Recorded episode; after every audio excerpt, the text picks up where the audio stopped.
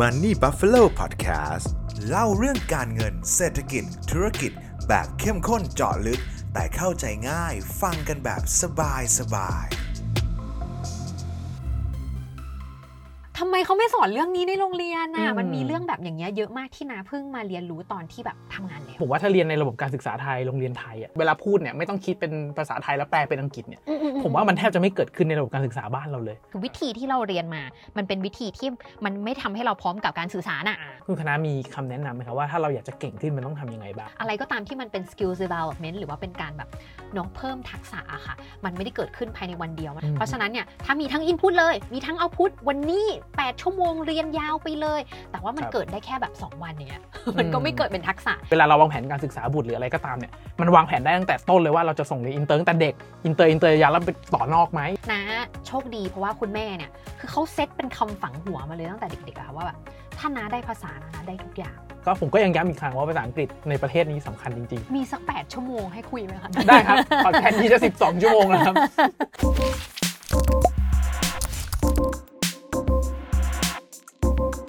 ยินดีต้อนรับทุกท่านนะครับกลับเข้าสู่รายการ Money Buffalo Podcast นะครับ Podcast ตอนนี้จะแบบพิเศษนิดนึงนะครับ ทุกคนถ้าใครดูทาง YouTube รอบนี้จะมีภาพนะครับ เป็นหนึ่งในไม่กี่ครั้งที่ Money Buffalo Podcast เรามีภาพนะครับว่าเนื่องจากว่าครั้งนี้เรามีแขกรับเชิญพิเศษนะครับ ซึ่งก็ต้องบอกว่าผมเชื่อทุกคนน่าจะต้องเคยเห็นผ่านสื่อมาบ้างถ้าใครเล่น TikTok ถ้าใครเล่น YouTube ผมว่าผ่านหูผ่านตากันมาบ้างแน่นอนนะครับ ดังนั้นเดี๋ยวนี้ผมให้คุณคณะแนะนำตัวนิดหนึ่งเลยว่าเป็นใครมาจากไหน แล้วจากติดตามคุณคณะติดตามได้ที่ไหนบ้างครับโอ้ก็สวัสดีทุกๆคนเลยนะคะสวัสดีพี่เคนด้วยนะคะสวัสดีครับฝากฝังสวัสดีครับเพราะว่าเป็น FC มานานมากเลยนะคะครับก็ชื่อคณะนะคะครับตอนนี้นะครัทำบเพจ แล้วก็ทำช่องที่ชื่อฝรั่งอังมออ่านะคะ ก็เอ่อสอนเรื่องของภาษาอังกฤษเนาะแล้วก็เรื่องของการสื่อสารค่ะอืมก็ตอนนี้ส่วนใหญ่ก็จะเป็นพี่ๆน้องๆ ที่อาจจะเป็นวัยทำงานแล้ว หรือว่าเรียนอยู่มหาวิทยาลัยก็มาติดตามกัน แล้วก็มีเป็นแพลตฟอร์มสำหรับการเรียน up skill ภาษาโดยเฉพาะด้โอวยเคทุกคนอาจจะงงว่าเอ้ยแล้วภาษาอังกฤษกับ Money Buffalo Podcast มาอยู่อยู่ด้วยกันได้ยังไงนะครับ คือต้องบอกกับทุกคนแบบนี้ครับ ผมรู้สึกว่าโดยเฉพาะในประเทศไทยแล้วกันนะครับว่าภาษามันเป็นอะไรที่สำคัญเนอะอืมใครที่เก่งภาษาก็จะมีโอกาสที่มากขึ้นดังนั้นโอกาสที่มากขึ้นนะครับมันก็จะหมายถึงว่าทั้งเรื่องของการเสพสื่อเรื่องของการลงทุนมันก็จะเปิดกว้างมากขึ้น โอกาสในการลงทุนก็กว้างมากขึ้น รวมถึงโอกาสในการสร้างรายได้เนี่ยเอาจริงๆมันก็เยอะขึ้นนะครับมากคุณคณะมากดังนั้นผมเดาก่อนเลยว่า คุณคณะเก่งภาษาอังกฤษขนาดนี้ อันนี้ชอบภาษาอังกฤษตั้งแต่เด็กเลยปะครับอ้าวสารภาพเลยค่ะ วันนี้เป็นการแบบว่าเปิดโปรดูเหมือนเป็นคำถามครับที่แบบฮอตฮิตมากเพราะทุกคนจะคิดอืมว่าแบบเฮ้ยคณะมันดูสอนภาษาอังกฤษขนาดนี้อืมน่าจะแบบว่าปกติเด็กทุกคนเขาร้องอูแวะอูแวะอันนี่ก็คือคแบรับบอังกฤษอังกฤษหรือเปล่าอ่าไม่ใช่นะคะต้องเป็นอูแวะแบบภาษาอังกฤษด้วยอ่านะครับไม่ใช่ ก็คือจริงๆเนี่ยต้องบอกว่า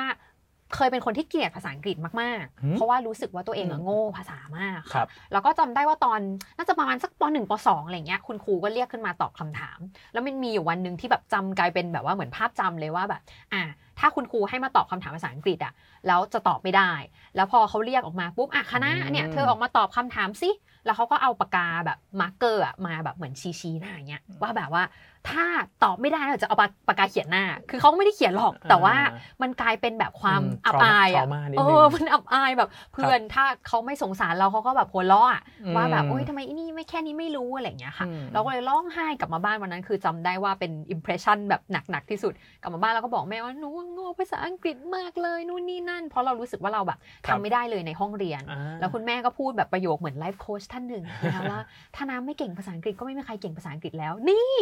motivational speaker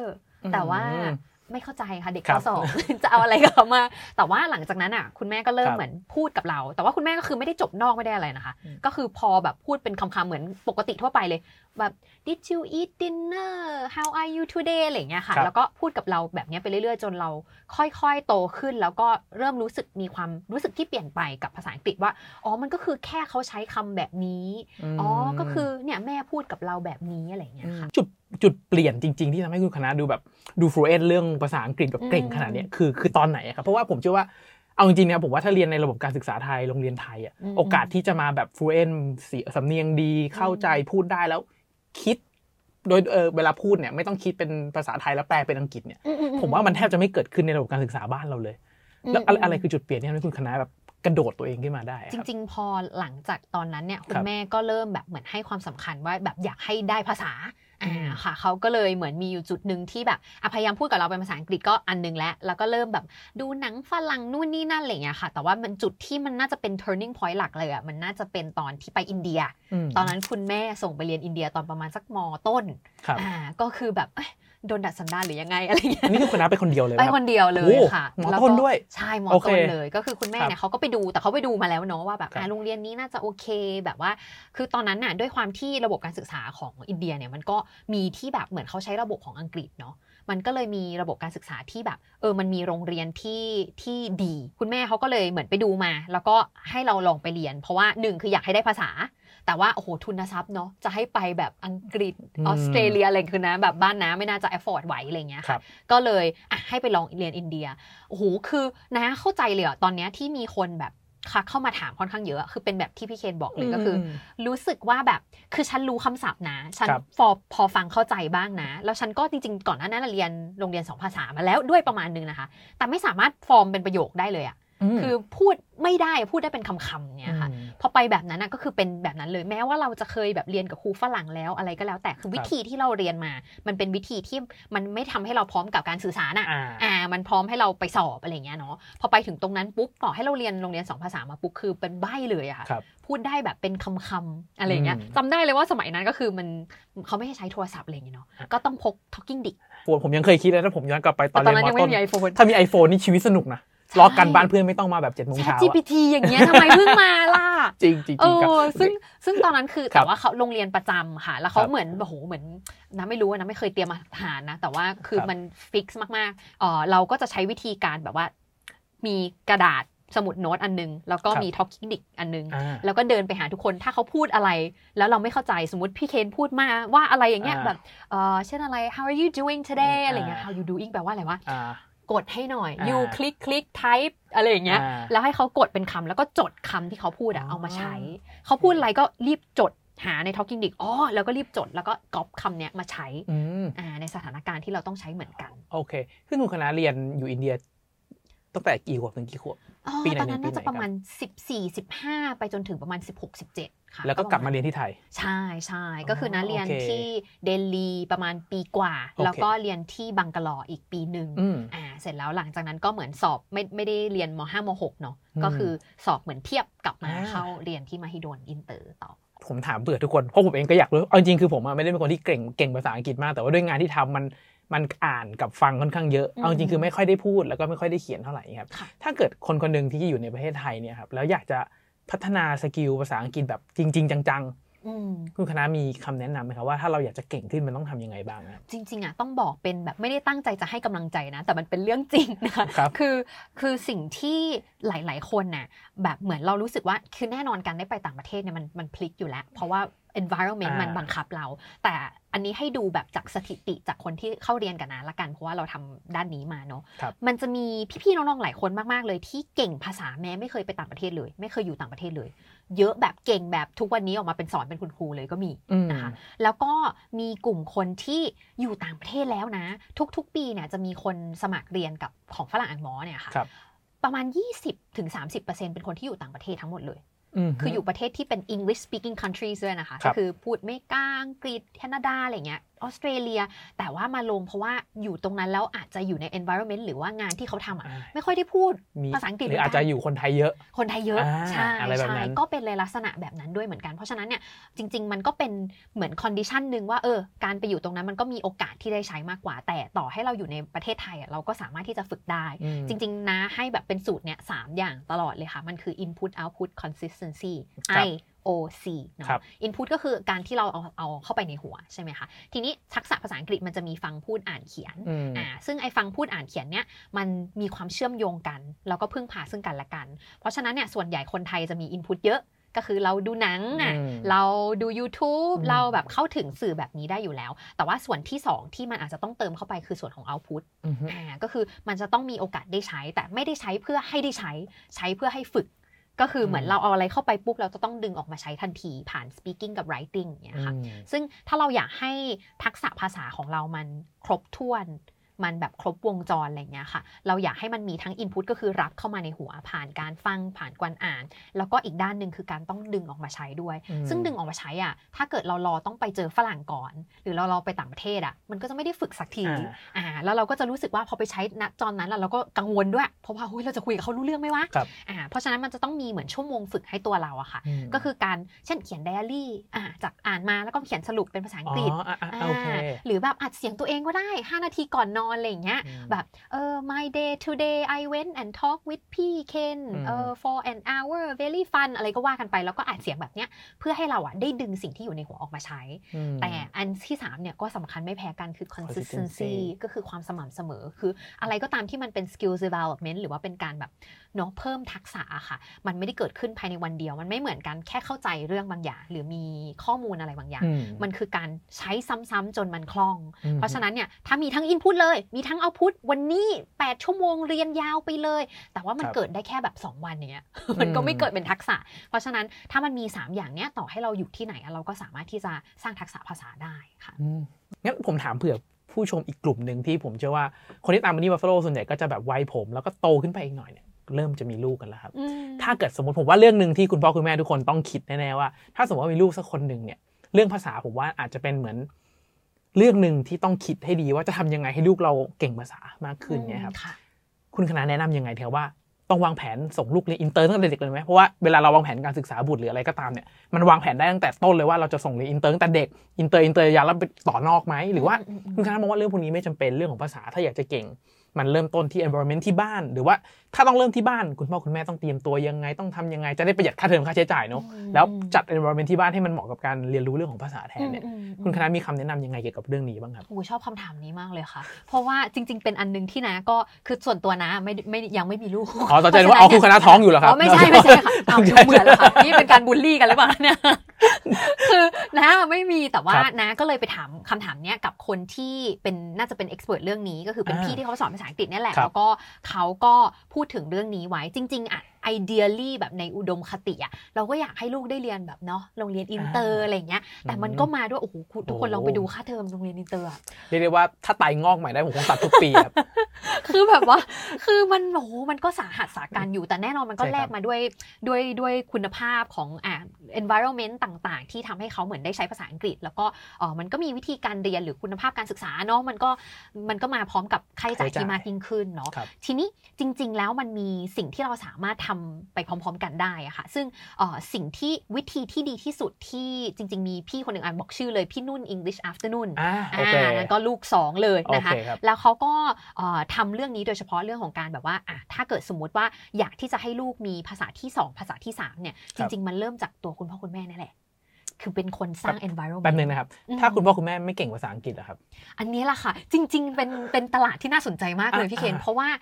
ทุกๆ ปีทุกๆคอร์สเนี่ยจะมีพี่ๆน้องๆที่มาเรียนภาษาอังกฤษ เพราะว่าอยากเอาไปพูดกับลูกอืมอ่า ทีนี้โอเคถ้าเราถ้าสมมุติว่าเราแบบอยากให้ลูกเก่งเรื่องเนี้ยครับแต่ว่าเราไม่ involve ใน process นั้นเนี่ยหรือเราไม่เป็นส่วนหนึ่งใน process ในการ drive เขาไปอย่างเงี้ยค่ะแล้วเราส่งให้มันเป็นหน้าที่ของที่โรงเรียนอย่างเดียวเนี่ยอันเนี้ยมันก็เนาะมันก็มาด้วยหนึ่งคือมันมาด้วยค่าใช้จ่ายที่มากยิ่งขึ้นสองคืออมีหลายคนมากที่มาเรียน ไม่ใช่เพราะว่าลูกไม่ได้เรียนอินเตอร์นะ ลูกก็เรียนอินเตอร์ แต่คุยกับลูกไม่รู้เรื่องเพ ราะลูกคุยภาษาอังกฤษเป็นภาษาที่หนึ่งใช่ค่ะ หรือออเขากลับมาแล้วแบบว่าเหมือนแบบมันคุยกันแบบคนละภาษาอะไรอย่างเงี้ยหรืออยากคุยกับลูกได้มากยิ่งขึ้นโอเคอยากเป็นแบบเออสามารถ discuss เรื่องนู้นเรื่องนี้กับลูกได้อะไรเงี้ยก็มีเหมือนกันทีนี้ถ้าเกิดโอเคสมมติตอนเนี้ยเรามีลูกกำลังเด็กๆอยู่อย่างเงี้ยค่ะ จริง ๆ แล้วเนี่ย language role model หรือว่าต้นแบบภาษาเนี่ยมันเขาอาจจะได้ยินจากเราเยอะเนาะแต่ตอนเนี้ยเราเข้าถึงสื่อได้ค่อนข้างเยอะอืมเพราะฉะนั้นพอเราเข้าถึงสื่อแล้วเราเข้าใจในระดับหนึ่งที่จะเอาหยิบจากสื่อคือเรียนรู้ไปพร้อมเขาอะค่ะแล้วก็อยู่ใน process นั้นไปพร้อมเขาคือเราอะคือคุณพ่อคุณแม่ทำหน้าที่เป็น facilitator ไม่ต้องเป็น teacher ไม่ต้องเป็น lecturer มานั่งสอนแบบอะโอเคนี่นะคะ subject word verb ไม่ใช่ แต่ว่าเรียนรู้ไปพร้อมเขาใน process นั้นๆนะคะ เพราะฉะนั้นถ้าเราเป็นส่วนหนึ่งของกระบวนการการเรียนรู้ของลูกอะค่ะ มันจะไปได้ได้ดีมากกว่า แล้วก็เราค่อยๆ เติบโตไปพร้อมๆ กับลูกอืมแต่ไม่ต้องกังวลว่า อุ้ยเดี๋ยวสำเนียงไม่ดี อันนี้ก็เคยถามว่าเอ้ยเดี๋ยวสำเนียงไม่ดีอืมอืมแล้วพูดกับลูกแล้วลูกจะตามมาหรือเปล่า คือเราไม่ได้เป็น source เดียวของลูกอะ คือครับเราไม่ได้เป็นเอ่อ language exposure คือเขาได้ยินอะไรบ่อยๆเขาก็จะพูดตามใช่ไหมคะ เราก็อาจจะเอา native speaker เอาแบบวิดีโอที่อยู่บน YouTube หรือดูหนังอะไรเงี้ยให้เขาครับได้ได้รับสื่อจากตรงนั้น แต่ว่า engage ไปพร้อมเขาอะค่ะอืมคือมันชวนเขาเล่นชวนเขาเรียนไปตรงนั้นอะมันก็จะทำได้ง่ายมากกว่า คือเราอยู่ในยุคที่แบบมันมีเทคโนโลยีมีสื่ออะไรเงี้ยที่มันแบบอืมฟรีอะเยอะมากๆเลย แต่มันแค่ต้องใช้ตัวเราอะเข้าไป facilitate ให้เขาเรียนรู้ได้ง่ายขึ้น ซึ่งหมายความว่าก็คืออยู่บ้านก็ให้คุยภาษาอังกฤษกับลูกไปเลยได้แบบผิดนั้นผิเลดยใช่ถูไหมกถูกก็ก็ยังได้นะ คือคืออันเนี้ยนะก็แอบถามมา อ่าเพราะว่ามันจะพูดผิดแล้วเดี๋ยวเขาจะจำไหมอ่านั่นอะไรเงี้ยนั่นสิครับเออซึ่งซึ่งอันเนี้ยก็มีมีโอ้โหมีหลายข้อโต้แย้งเนาะจริง ๆ ถ้าพูดได้แบบดีอะ ก็ก็ก็แนะนำก่อนคือถ้าภาษาเป๊ะก็เอาเลย แต่ว่าอืมถ้าเกิดสมมุติว่าเราได้เท่าเนี้ยการที่มีอินพุตไปให้เขาก่อน แล้วทำให้เขารู้สึกว่าภาษาอังกฤษมันเป็นเรื่องปกติอะนะว่าอาจจะเป็นด่านแรกก่อนอืมแล้วเดี๋ยวหลังจากนั้นเนี่ยพอเขาเริ่มมีความสนใจอะเขาจะสามารถไปหาข้อมูลด้วยตัวเองต่อได้อืมอ่า อย่างนี้ก่อนค่ะโอเคแต่ถ้าเกิดสมมติตัวเราเองเราก็ยังรู้สึกว่าแบบเฮ้ยเราก็ไม่กล้าแล้วเดี๋ยวเขาจะอย่างงู้นอย่างนี้ไหมอะไรอย่างเงี้ยค่ะอืมมันก็ทำให้เขายิ่งมี barrier กับการเรียนภาษาขึ้นไปใหญ่อะไรอย่างเงี้ยอืมอืมโอเคผมว่าเป็นเป็นกูดพอยที่ดีมากๆครับอืมแล้วถ้าเกิดสมมติอะผมถามต่อไปอีกเรื่องนี้แอบสนใจครับว่าค่ะอะถ้าเกิดมีงบก็แน่นอนส่งเรียนอินเตอร์มันก็คงอืมได้อืมคุณภาพเรื่องของภาษาที่ดีกว่า แต่ถ้าเกิดงบกลางๆเนี่ยครับอืมมันควรจะแบบ spend ประมาณไหนแบบว่าถ้าสมมติว่าเลือกได้ต้องเลือกว่าถ้าจะเริ่มส่งลูกเรียนอินเตอร์ ควรส่งตั้งแต่เด็กเลยไหมครับ น้าเป็นคนหนึ่งที่น้าไม่ได้เรียนอินเตอร์เลยอืมอ่า แล้วก็จริงๆก็มีพี่ๆหลายคนที่ทำงานด้านภาษาทุกวันเนี้ยครับก็ไม่ได้เรียนอินเตอร์เหมือนกันครับคือถ้าถามว่า คือเป็นไปได้มันก็ดีกว่าอะถ้าเป็นนะในน้าก็นั่งคิดว่าถ้าน้ามีลูกนะก็ครับอะพูดกันตามตรงนะก็อยากครับให้ลูกเรียนอินเตอร์ แต่ว่าอ่าถ้าเกิดสมมุติว่าเออมันเรื่องของ financial เรื่องของอ่าต่างใช่มันก็จะมีอีกหลายวิธีมากๆเลยที่ที่สามารถไปได้หครับรืออย่างเนี่ยมีน้องๆในทีมอย่างเงี้ยก็ครับอาจจะไปตอนตอนโตแล้วประมาณนึง แต่ว่าถ้าเกิดสมมติอะถ้าพูดถึงเรื่องของทางหลักการเรียนรู้ก่อน best case scenario จริง ๆ เด็ก ๆ เนี่ยเขาจะมีสิ่งที่เรียกว่า sensitive period ๆอืมแต่ว่า sensitive period เนี่ยมันเกิดขึ้นตั้งแต่ตอนก่อนเข้าโรงเรียนอนุบาลอีกอ่าซึ่งอ่า sensitive period อะค่ะ คือเป็นช่วงที่สมองเนี่ยจะรับข้อมูลอะไรบางอย่างได้ดีที่สุด คือเรียนรู้เรื่องนี้ได้ดีที่สุด มันจะมีช่วงพีคเนี่ยช่วงประมาณแบบก่อนเข้าอนุบาลสองขวบถึงสามขวบ อ่าใช่ตอนกำลังเป็นอืมทอดเลอร์อย่างเงี้ยเขาจะรับรู้แบบ คือให้เขาอะไรฟังครั้งหนึ่งเขาจะจำได้แม่นมาก เพราะฉะนั้นเนี่ยถ้ารอเข้าโรงเรียนก็ก็อาจจะเลท อ่าอืมเพราะฉะนั้นจริง ๆ สิ่งที่เป็นคีย์เลยก็คือเนี่ยเราคุณพ่อสร้างคุณแม่อะไรด้วยตัวเราเองอะไรอย่างเงี้ยค่ะอืมอ่าแต่ถ้าเกิดสมมติโอเคอะเข้าใจมีงบก็ไปตรงนั้นได้ แต่น้าเป็นตัวอย่างของคนคนหนึ่งละกันนะอาจจะไม่ได้สามารถพูดแทนสถิติของทุกคนได้หมดอืมแต่น้าอาจจะเป็นตัวอย่างของคนคนหนึ่งที่คุณแม่เขาไม่ได้ส่งเรียนอินเตอร์ แต่ว่าเขาอะเอ่อพูดกับเราเป็นภาษาอังกฤษอ่าบ่อยๆบ่อยๆ จนเรารู้สึกว่ากำแพงระหว่าง ความไม่คุ้นชินกับภาษาอืมมันมันน้อย พอมันรู้สึกว่ามันไม่ได้ไกลตัวขนาดนั้นอะเราก็เลยรู้สึกว่าเออเราสามารถใช้ได้ง่ายมากยิ่งขึ้นอืไม่กลัวเท่าไหร่อะไรเงี้ยไม่รู้สึกมันไกลตัวโอเคใช่ค่ะแต่ผมเคยได้ยินมาว่าเขาเขาว่ากันนะไม่แน่ใจว่าจริงคือผมทำไม่ได้ว่า จริง ๆ ภาษาอังกฤษถ้าเรียนรู้อย่างถูกวิธีจริงๆอะสักหกเดือนก็น่าจะพูดกันได้แล้ว จริง ๆ แบบทุกครั้งที่เราจะแบบคุยกันเรื่องเนี้ยค่ะครับจะชวนดู 3 ส่วนด้วยกันครับก็คือ หนึ่งคือพื้นฐานที่เรามีตอนนี้ คือสมมติว่าเมื่อไหร่เราจะเก่งภาษาต้องใช้เงินเท่าไหร่เราถึงจะเก่งภาษาเนี่ย มันมันจะต้องมาดูแบบของตัวใครตัวมันของเดิมมีเท่าไหร่ใช่ของเดิมเรามีเท่าไหร่คือ A อืมเริ่มจากจุด A ก่อนคือพื้นฐานที่เรามีตอนนี้เนาะครับแล้วก็จุด B ก็คือเป้าหมายที่เราจะไป เพราะคำว่าเก่งภาษาของแต่ละคนไม่เท่ากันอืมอ่าเช่น สมมติเก่งภาษาอย่างของพี่เคนคือแบบอะเนี่ยกิ นนั่งเหล้าในกับวนเพื่อนสนทนาแล้วแบบอืมอ่าคุยได้เมาส์มอยได้แบบยาวติดต่อกัน 15 นาที อันเนี้ยคือเก่คงรับภาษาสำหรับพี่เคนครับแต่ว่าอย่างบางคนเนี่ยเก่งภาษาของเขาคือต้องเรียน PhD เป็นภาษาอังกฤษได้นะาหรือแบบอ่าฮะบางคนคือฉันแบบปิ๊งปังฝรั่งคนนั้นมากเลยจ้าฉันอยากพูดคุยแบบว่าอ่าสร้างความสัมพันธ์กับเขาได้อะไรเงี้ยอืมก็อีกอีกแบบหนึ่งหรือฉันอยากที่จะไปเรียนต่อต่างประเทศครับ ก็จะเป็นอีกแบบหนึ่งอะไรเงี้ยค่ะอืมซึ่งมันจะเลยต้องมานั่งแบบ define ว่าแบบ แล้วตอนนี้เราเริ่มที่เท่าไหร่ แล้วครับที่ที่เราจะไปมันคือตรงไหนอ่าแล้วก็ระยะเวลาที่เรา dedicate กับเรื่องเนี้ยได้มากอืมแค่ไหน สมมุติเราบอก 6 เดือน แต่ว่าครับเราเรียนแบบเดือนละครั้งอะไรเงี้ยอ่าอ่าหรือแบบสัปดาห์ละครั้งกับทุกวันเลยวันละ 15 นาทีแต่ต่อเนื่อง ก็ผลลัพธ์ไม่เท่ากันอืมเพราะฉะนั้นมันก็เลยเหมือนต้องเอา equation อันเนี้ยค่ะมาตั้งว่าครับเราเริ่มที่ตรงไหนเราจะไปที่ไหน เพราะว่าสมมติว่าเราจะใช้สำหรับพูดคุยบนครับวงสนทนาเนี่ย ก็เป็นเซตภาษาอีกแบบหนึ่งอืมเราจะใช้เพื่อเขียนวิทยานิพนธ์ก็เป็นอีกเซตภาษาหนึ่งอืมฉะนั้นมันขึ้นอยู่กับบริบท อย่างบางคนเนี่ยโอ้โหพูดเป็นต่อยหอยเลยนะ แต่ให้ขึ้นเวทีพูดแบบอ่งานวิชาการเนี้ยไม่ได้ภาษาไทยเราก็เหมือนกันเนาะอ่ามันขึ้นอยู่กับบริบทในการใช้งาน มันก็เลยอาจจะมีความอืมเปลี่ยนแปลง แต่ถ้าถามว่าทักษะภาษาถ้ามีในระดับหนึ่งแล้วเนี่ยจริง ๆ มีสั้นกว่านั้นได้อีกค่ะนะมีโปรแกรมหนึ่งที่แบบเราจัดกันเพื่อแบบ test โดยเฉพาะเลยว่าเป็นไปได้จริงไหม เปิดมาประมาณ 6 รุ่นแล้วมชื่อ 21 day English transformation อืมก็คือให้เขามาทุกอย่างออนไลน์หมดเลยนะคะครับทำได้หลังเลิกงานหรือว่าจะก่อนไปทำงานก็ได้ใช้เวลาไม่เยอะอะไรเงี้ยแต่เราทำฝึกภาษาอังกฤษติดต่อกัน 21 วันอืมอ่าซึ่งเราก็แบบทดลองอะ่ะเราก็ไม่รู้หรอก scientifically แล้วมัน work ไหมแบบทางอืมวิทยาศาสตร์ เราก็เลยเนี่ยคนที่พอพูดได้เป็นคำๆแล้วอยาครักบจะพูดได้คล่องมากยิ่งขึ้น เป็นประโยคสนทนาได้ยาวๆเนี่ย เป็นไปได้ไหมที่ภายใน 21 วัน ไม่ต้องมาเจอกันก็ได้นะทำออนไลน์ทำเนี่ยมีอะไรภาษาอังกฤษวันละ 10 นาที 15 นาที ฝึกภาษาพูดโดยตัวเอง จดคำศัพท์นู่นนี่นั่น ไปฟังพอดแคสต์ไปฟัง YouTube มาครับติดต่อกัน 21 วัน ปรากฏว่าสักประมาณวันที่ 10 กว่าๆเนี่ยเริ่มมีคนฝันเป็นภาษาอังกฤษแล้วอืมแต่แต่ละคนมันจะไม่เท่ากันเนาะครับแต่ว่ามันจะมีการเปลี่ยนแปลงที่เห็นได้แล้วเรามีกำลังใจไปต่อในระยะยาว 3 เดือน 6 เดือนเนี่ยจริง ๆ สั้นกว่าอืม6เดือนได้ด้วยซ้ำค่ะ ถ้ามันติดต่อกันเนาะน่าสนใจมากแต่ก็ผมก็ยังย้ำอีกครั้งว่าภาษาอังกฤษในประเทศนี้สำคัญจริงๆอะในในตัวของตัวคุณคณะเองก็ได้ผมเชื่อว่าคุณคณะเนี่ยน่าจะใช้ภาษาอังกฤษในการสร้างรายได้เนี่ยมากกว่าค่าเฉลี่ยของทุกคนอยู่แล้ว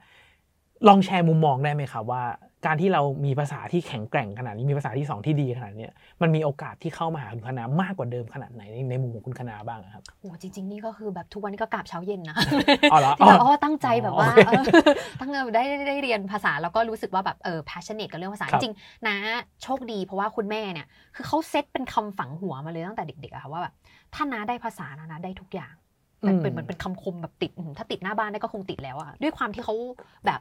เห็นให้ความสำคัญกับตรงเนี้ยเราก็เลยเหมือนได้ exposure ได้ได้ใช้ภาษา แล้วก็เห็นความสำคัญของมันตั้งแต่เด็กๆอะไรอย่างเงี้ยค่ะเอิ่มทีนี้จริง ๆ ตั้งแต่เริ่มสอนมาจริงๆนะไม่ได้กะว่านะจะสอนภาษาอังกฤษเลยด้วยซ้ำอืมคือไม่ได้ตั้งใจแล้วก็ไม่ได้จบครูไม่ได้จบเอกอังกฤษมาด้วยซ้ำอะไรอย่างเงี้ยค่ะ แต่ว่ามันทำให้มันเปิดทางกว่ามาก ๆ เลยคือนะ เอาถ้าพูดแบบเอาบ้านๆที่สุดเลยง่าย ๆ ที่สุดเลย คนที่เรียนแล้วมีทักษะภาษาอังกฤษแบบใช้แบบได้คล่องเนี่ยเอาแค่ฐานเงินเดือนก็แตกต่างแหละอ่า เนาะเพราะฉะนั้นมันก็จริงไม่ต้องสอนภาษาอังกฤษก็ได้นะครับอืมเนาะมันก็มีมีมีหลายคนเหมือนกันที่เข้ามาเรียน เพราะว่าแบบเฮ้ยมันมีผลกับการเติบโตในการทำงาอืนมนะว่าสองอย่างหลักๆอะค่ะ รับและเข้า อย่างแรกเลยที่นารู้สึกว่ามันได้เปรียบมากกว่ามันอาจจะไม่ใช่แค่เรื่องของการพูดได้เนาะแค่เราเข้าถึงข้อมูลที่มากกว่าอืแบบมมัน หมายถึงหลายแสนหลายล้านเท่าเลยเพราะต้องนะยอมรับว่า information ในโลกนี้ 99%เป็นภาษาอังกฤษมากมากๆอะค่ะนะครับแล้วแล้วมันเร็วกว่าครับแล้วพอบางบางเรื่องเนี่ย คือเอาจริงๆนะบางทีก็ไปอ่านบทความภาษาอังกฤษมาเสร็จแล้วก็มาเนี่ยทำคอนเทนต์แล้วก็มาแชร์กับทุกคนหรืออ่านเปเปอร์ภาษาอังกฤษเนาะซึ่งคในรับภาษาไทยมันไม่ได้ถูกแปลอะอ่าอ่า research paper หรืออย่างเนี้ย พวกแบบ brain theory อะไรเนี่ยที่เราเอามาคุยกันผ่านช่องฝรั่งอ่านหมออย่างเงี้ยค่ะอืมมันมาจากการอ่าน research paper อะไรบางอย่างอะแล้วเอามาสรุปให้ทุกคน แล้วมันก็ดูฉลาดขึ้นมาเลย ไม่ใช่อะไรเขาไปเอาของเขามาเออเพราะว่าเราได้อ่านมากกว่าก่อน แต่ว่าถ้าเกิดกว่าเราจะรอมันแปลอะหนังสือมดีๆ มากๆเลยอะกว่าจะรอแปลอ๋อโอ้อันนี้โหสองจริงปีสามปี บางบางทีความรู้นั้นมันไม่ valid แล้วด้วยซ้ำอะแล้วบางทีหนังสือแปลผมก็ มันก็อาจจะไม่ได้เซนส์ของมันเออเนาะมันแบบเซนส์มันหายไปเยอะเหมือนกันนะอืมในบางเรื่องอืมโอเคเข้าใจอันนี้ประเด็นคือนี้แบบเข้าใจมากคือเอาโอ้โหคิดง่ายๆสุด ๆ เลยอะค่ะทุกคนแค่แบบ สมมุติเราจะไปเที่ยวญี่ปุ่นอย่างเงี้ยครับแล้วเราพิมพ์เข้าไปสถานที่เที่ยวในญี่ปุ่นอืมกับ places to visit in Japan อืมคือมันคือแบบคนคนที่ใช้ภาษาไทยเพื่อเขียนเรื่องเนี้ยครับสมมุติมีประมาณ 10 ล้านคนครับสับสิบล้านข้อเอ่อบล็อกอะไรเงี้ยครับค่ะ กับ อันนี้คือมันแบบเป็นพันล้าน ใช่คืออมมันมันมันแตกต่างกันค่อนข้างเยอะมากๆเนาะอันนี้เป็นข้อแรกข้อที่สองอะค่ะ มันจะเป็นเรื่องของการ express ความสามารถของตัวเอง ในระดับที่มันไปได้ไกลกว่าที่ที่เราอยู่ครับอ่าคือสิ่งหนึ่งที่จริง ๆ ต้องบอกว่า8-90%ของคนที่โรงเรียนกับฝรั่งอ่างหมออะส่วนใหญ่เป็นคนทำงานหมดเลยอืมอืมอ่าอืมส่วนใหญ่มีคนถามเข้ามาว่า สอนเด็ก ๆ เป็นยังไงบ้างสอนอายุเท่าไหร่บ้างนะแบบว่า 8-90%เป็นคนทำงานอืมซึ่งเอ่อเป็นคนที่แบบเหมือนอะเรียนมาก็จบแล้วทำงานมาสักพักหนึ่งแล้วถึงได้รู้ว่าโอ้โหแบบ คือฉันมาสุดแล้วนะ ติดแค่เรื่องภาษา แล้วเดี๋ยวถ้ามันข้ามภาษาไปได้ปุ๊บเนี่ยอืมมันจะไปได้อีกไกลมากๆ แล้วส่วนใหญ่จะเป็นคนที่ทำงานของเขาได้ดีมากๆอยู่แล้วอะค่ะ คือเขาแบบ technical knowledge เขาดีมากๆอะแต่เขาไม่สามารถอธิบายความเก่งของเขาอะในภาษา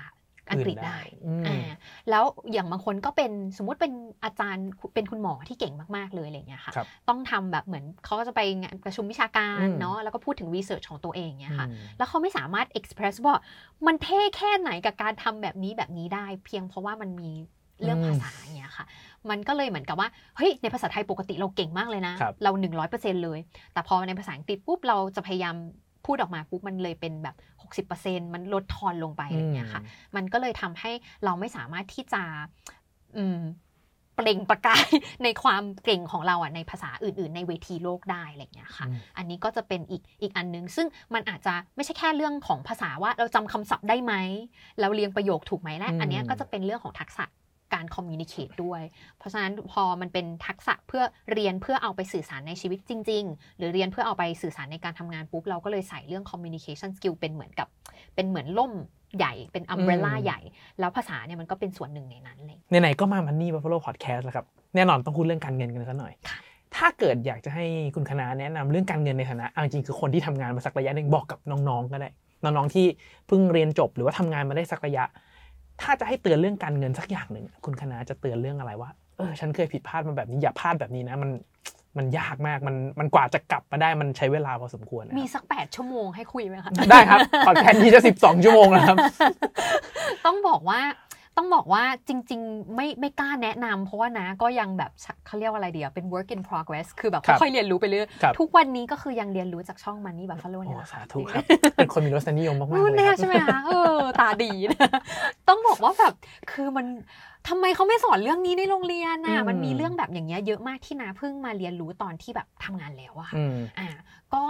ถ้าเล่าจากประสบการณ์ละกันไม่กล้าแนะนำเนาะแต่ว่าอาจจะเป็นลักษณะของแบบอันที่แบบพลาดมาเองอะแล้วรู้สึกแบบโหทำไมไม่มีใครบอกเราเลยว่าอะไรเงี้ยมคือน่าจะเป็นเรื่องของการจัดการการเงินอ่าแบบที่พอเราทำงานไม่แน่ใจว่ามีคนที่ดูอยู่ตอนเนี้ยอาจจะเคยเป็นฟรีแลนซ์หรืออะไรเงี้ยนะเริ่มจากการทำงานเนี่ยเป็นฟรีแลนซ์อืมเนาะแล้วก็เราก็สอนอ่าสอนพาร์ทไทม์ตั้งแต่สอนแบบตัวต่อตัวเลย ไปจนถึงเนี่ยเริ่มครับเปิดเพจก็เริ่มทำคอนเทนต์พอทำมาสักพักหนึ่งเนี่ยมันก็จะเริ่มที่จะเหมือนกับแบบอะเริ่มเติบโต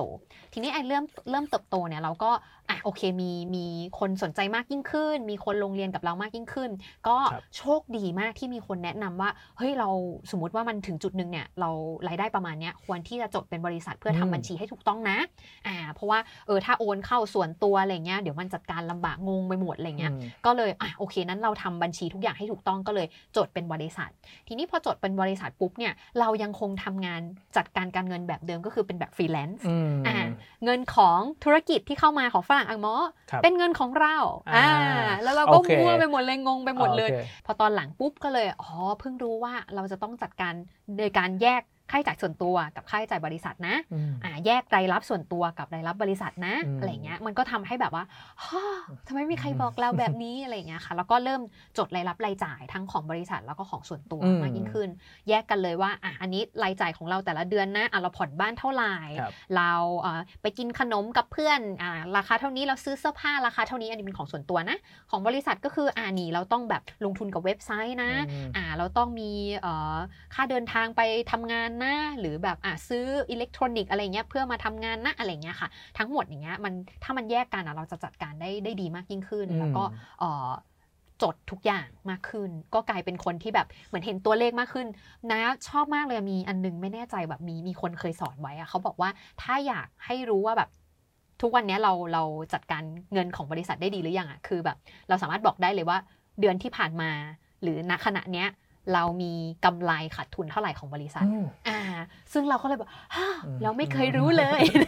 เราก็เลยโออ๋เคอต้องมานั่งแล้วก็มานั่งทำบัญชีรายรับรายจ่ายทั้งของตัวเองแล้วก็ของบริษัทแล้วก็แยกให้ชัดเจนนะคะอืมผมว่าจริง ๆ เรื่องนี้เป็นเป็นเรื่องที่ผมว่าหลายคนไม่รู้ครับ เพราะว่าเพราะเพราะเราก็จะรู้ว่าพอเรารายได้เริ่มเยอะขึ้นฐานภาษีมันเริ่มสูงฐานภาษีบ้านเรามันเป็นขั้นบันไดนะครับใช่เพราะพอฐานภาษีมันขึ้นไปเรื่อยๆจนถึง 30 35เปอร์เซ็นต์ปุ๊บเนี่ยการจดบริษัทมันเป็นทางออกท่ามาตรฐานของทุกคนอยู่แล้ว แต่ว่า ไอการที่จะเปลี่ยนจากบุคคลมาเป็นนิติบุคคลเนี่ยเรียนเรียนทุกคนตามตรงนะครับมันมีเรื่องที่ต้องเรียนรู้เยอะมากใช่ไม่ใช่แค่เรื่องภาษีนะครับ ไม่เคยทำบัญชีก็ต้องทำดังนั้นเนี่ยผมรู้สึกว่าแบบอะอย่างในระบบการศึกษาเราผมว่าอย่างเรื่องของภาษีเรื่องของบัญชี เรื่องของใด ๆ เหล่านี้ผมว่ามันมันควรเป็นแบบพื้นฐานที่ทุกคนควรรู้อะเพราะว่าพอเราไม่รู้ปุ๊บเนี่ย แล้วเวลาทำผิดขึ้นมานะครับ ผู้คุมกฎเหล่านี้เขาไม่เคยทรีตเราว่าเพราะเราไม่รู้นะครับ เขาแอดซูมว่าเราต้องรู้เพราะเป็นหน้าที่ของพลเมืองอะไรเงี้ยซึ่งส่วนตัวผมรู้สึกว่าไอ้เรื่องเนี้ยมันบางทีหลาย ๆ คนเนี่ยทำธุรกิจเก่งมาก แต่ตกม้าตายผมเชื่อว่าคุณกนาก็ต้องเคยได้ยินว่าขายดีจนเจ๊งเนี่ยเนี่ยเรื่องมันจริง มันมาจากการทำบัญชีแล้วก็เรื่องของเรื่องการเงินไม่ถูกต้อง อันนี้คือเรื่องจริงมากๆ คือถ้าเกิดน้องๆ คนไหนหรือเพื่อนๆ คนไหน หรือพี่ๆ ก็ได้ครับที่ทำงานประจำมาอยู่ แล้วเริ่มแบบเริ่มทำฟรีแลนซ์ ฟรีแลนซ์รายได้เริ่มเยอะ เริ่มจะจดบริษัทเนี่ยเรื่องพวกเนี้ยอย่ามองข้ามนะครับ อย่ามองว่าเรื่องบัญชีเป็นเรื่องตัวเลขไม่เอาอี๋เรื่องการเงินเป็นเรื่องตัวเลขไม่ได้นั่นแหละค่ะคือน้าเลย มันเป็นเรื่องที่แบบเขาบังคับให้รู้ครับและและถ้าเรารู้เนี่ยเราบริหารได้ดีมากกว่า เราจ่ายภาษีน้อยลง มันก็คือเงินเหลือที่เราเอาไปใช้อย่างอื่นได้มากขึ้นถูกค่ะใช่นะครับแต่ว่าก็เรียนตามตรงครับว่าสุดท้ายแล้วเดี๋ยวพอทุกคนลองไปทำจริงๆเดี๋ยวก็ต้องเจอจุดผิดจุดพลาดกันไปใช่แต่ว่าใช่ก็อยากให้ค่อย ๆ เรียนรู้กันไปแหละครับเรื่องการเงินเรื่องของภาษาอังกฤษอะไรก็ตามอะผมว่า มันเป็นสิ่งที่เราเรียนรู้ไปเรื่อยแล้วก็เติบโตไปพร้อมๆกับมัน พอเราบางทีเราแค่ทุบรู้ปุ๊บนะอ๋อแค่นี้เองเหรออืมหลายๆเรื่องมันเป็นมันเป็นแบบจริงนั้นค่ะนะครับ ผมว่าวันนี้พอดแคสต์วันนี้ก็ผมว่าความรู้เรื่องทั้งเรื่องของการเงินก็มีส่วนหนึ่งเรื่องของภาษาอังกฤษนี่อัดแน่นมากๆนะครับ อยากให้คุณคณะฝากถึงผู้ติดตามวันนี้ว่าเพราะเรารวมถึงคนที่ติดตามคุณคณะหรือว่าที่ชอบในคุณคณะแล้วว่า เรื่องของภาษาอังกฤษมันเป็นเรื่องใกล้ตัวขนาดไหน หรือว่าเรื่องของการเงินก็ได้ในมุมของการเงินก็ได้นะครับว่า ถ้าเกิดคุณคณะอยากบอกกับน้องคนหนึ่งที่กำลังจะเติบโตมาเข้าสู่โลกการทำงานจริงๆเนี่ยอยากจะฝากอะไรถึงเขาบ้างครับ จริง ๆ ต้องบอกว่า นะก็น่าจะเป็นคนหนึ่งที่แบบเหมือนอะเพิ่งเริ่มทำงานมาได้สักพักหนึ่งแล้วอะไรเงี้ยแล้วก็เพิ่งเรียนรู้ว่าจริง ๆ มันมีอะไรหลากหลายอย่างที่เราไม่ได้เรียนในโรงเรียนมาเนาะแล้วเราเพิ่งมาเรียนใหม่ทั้งหมดเลยอะไรเงี้ยค่ะ ถ้าจะมีอะไรที่แบบอยากฝากเป็นเป็นจากประสบการณ์ของตัวเองอะไรเงี้ยที่ทำให้รู้สึกว่าหอให้ให้สนุกกับการได้เรียนรู้เรื่องใหม่ๆเรื่อยๆอ่าสำหรับนานะก็ครับก็เป็นเรื่องที่แบบไม่ว่าจะเป็นเรื่องการเงินที่นะก็เพิ่งมาเรียนรู้เหมือนกันไม่ไม่นานมานี้เอ่อแล้วก็เรื่องของเออการทำธุรกิจอะไรอย่างเงี้ยก็การจัดการการเงินก็เป็นแอเรียใหม่ ๆ ของน้าอะไรอย่างเงี้ยค่ะ ถ้าอยากจะฝากอะไรให้กับทุกๆคนเนาะจริงๆนะน้ามองว่า ภาษาอังกฤษมันก็อาจจะสำคัญมากๆ แต่ว่านะสุดท้ายเนี่ยมันก็จะกลับมาที่เป้าหมายของเรา ถ้าทุกคนกำลังดูอยู่ตอนนี้ แล้วบอกว่าโอ้เราไม่มีเลยไม่ไม่ได้ต้องใช้ภาษาอังกฤษเลยมันไม่เกี่ยวอะไรกับชีวิตเราเลย อันนี้ก็โอเคแล้วแต่เป้าหมายของแต่ละคน แต่ว่าสิ่งสุดท้ายแล้วเนี่ยด้วยความที่มันกลับมาที่ lifelong learning อะค่ะไม่ว่าจะเรื่องอะไรก็ตาม อาจจะไม่ต้องเป็นภาษาอังกฤษก็ได้นะวันนี้อาจจะเป็นเรื่องอื่นเรื่องการเงินเรื่องอะไรอย่างเงี้ยนะคะเออจริง ๆ มันคือการเรียนรู้ไปเรื่อยๆอะค่ะนะก็รู้สึกว่ามาจนถึงจุดเนี้ยที่เราแบบมาสอนภาษาอังกฤษแล้วอะเราก็ยังต้องเรียนรู้ใหม่อีกเรื่อยๆเรื่อยๆคือมันไม่มีเพดานจบอะไรอย่างเงี้ยค่ะ อยากให้ทุกคนไม่รู้สึกว่าการเรียน รู้อะไรใหม่ ๆ มันเป็นเรื่องที่แบบ มันต้องทำให้จบไปอะค่ะ it's not about the destination it's about the journey เนอะมันคือการเดินเรียนรู้ไปเรื่อย ๆ แล้วก็เรื่องการเงินก็อาจจะเป็นเหมือนกันเนาะมันก็มีอะไรใหม่ ๆ ที่นะ เชื่อว่าพี่เคนแล้วก็ทีมงานของ Money Buffalo เองก็ยังคงแบบอัปเดตความรู้เรียนต่อไปเรื่อยๆอะไรเงี้ยค่ะ ก็อยากให้ทุกคนแบบ ค่อย ๆ สนุกกับการแบบเฮ้ยวันนี้เรารู้เรื่องนี้มากยิ่งขึ้นเฮ้ยตอนนี้เราเริ่ม get เราทำมันได้มากยิ่งขึ้นแล้วอย่างเงี้ยค่ะ มันก็จะได้ไปได้ง่ายมากยิ่งขึ้น แล้วก็มีความสุขกับทุกๆ step ที่เราเดินไปโอเคครับงั้นสุดท้ายก็ฝากคุณคะน้าฝากช่องทางติดตามเดี๋ยวเราจะขึ้นซูเปอร์แถวๆนี้นะครับเนี่ยแถวๆมุมนี้นะครับว่าติดตามช่องทางไหนได้บ้างนะครับโอเคก็ไปติดตามคุณคณะได้นะครับ จริงๆ ผมว่าก็เป็นช่องภาษาอังกฤษอีกช่องหนึ่งที่ผมเรียนตามตรงก็ติดตามมาเรื่อยๆ เห็นผ่านหูผ่านตามาเรื่อยๆแต่วันนี้ได้เจอตัวจริง แล้วก็เรียนตามตรงครับว่าประทับใจเหมือนกันอุ้ยขอบพระขอบคุคุณณมากค่ะครับนี่ก็เป็น FC ของ Money Buffalo เช่นเดียวกันนะคะ เช่นกันครับ มีรสนิยมมากครับโอ้ยนะก็สามารถติดตามได้ทางช่องทางต่างๆนี่อยู่ตรงนี้ใช่ไหมคะ ช่องทางต่างๆของเอ่อฝรั่งอ่างมอนะคะ Facebook YouTube Instagram นะคะ TikTok นะคะเอ่อ Line Today นะคะ Line Official ก็จะมีคิดว่าครบทุกช่องทางการติดตามนะจุดๆนี้คือรอดักทุกคน ตามหลอกหลอนทุกคนตลอดไป ขอบคุณมาก ๆ เลยนะคะ ที่ฟังพอดแคสต์ในวันนี้เนาะได้ครับ สุดท้ายนะครับ ก็ถ้าเกิดใครรู้สึกว่าภาษาอังกฤษเป็นเรื่องสำคัญ หรือว่าเคยผ่านประสบการณ์ที่เราพลาดโอกาส ที่แบบเอ้ยถ้าวันนี้เรารู้ภาษาอังกฤษแล้วน่าจะคว้าโอกาสซัมติงได้อะจริงๆอยากให้คอมเมนต์พูดคุยกันนะครับไม่ว่าจะเป็นเรื่องของประสบการณ์ที่เคยพลาดประสบการณ์ที่เคยเรียนรู้ว่าเราเรียนรู้อย่างไรหรือว่า อะอีกแง่หนึ่งคือถ้าสมมติว่ามีลูกแล้ววางแผนจะให้ลูกเรียนเรื่องของภาษาอย่างไรบ้างอะอยากให้คอมเมนต์พูดคุยกันนะครับ จริงๆผมเชื่อว่าทุกๆคอมเมนต์ที่มาคอมเมนต์เนี่ยมันเป็นประโยชน์ทั้งตัวผมเองทั้งตัวคุณคะน้าที่อ่านคอมเมนต์ด้วย แล้วก็ท่านอื่น ๆ ที่เข้ามาอ่านคอมเมนต์ก็ได้ความรู้เพิ่มเติมแล้วกันนะครับสุดท้ายนะครับถ้าใครชอบพอดแคสต์ที่อย่าลืมกดไลค์กดแชร์กด subscribe ในทุกๆช่องทางที่ทุกท่านรับฟังนะครับเพื่อเป็นกำลังใจให้กับตัวผม เป็นกำลังใจให้กับทีมงานวันนี้เพราและคุณคณะนะครับเพื่อตั้งใจผลิตชิ้นงานดีๆต่อไปนั่นเองนะครับยังไงขอให้ทุกท่านโชคดีกับการลงทุนนะครับ สวัสดีครับ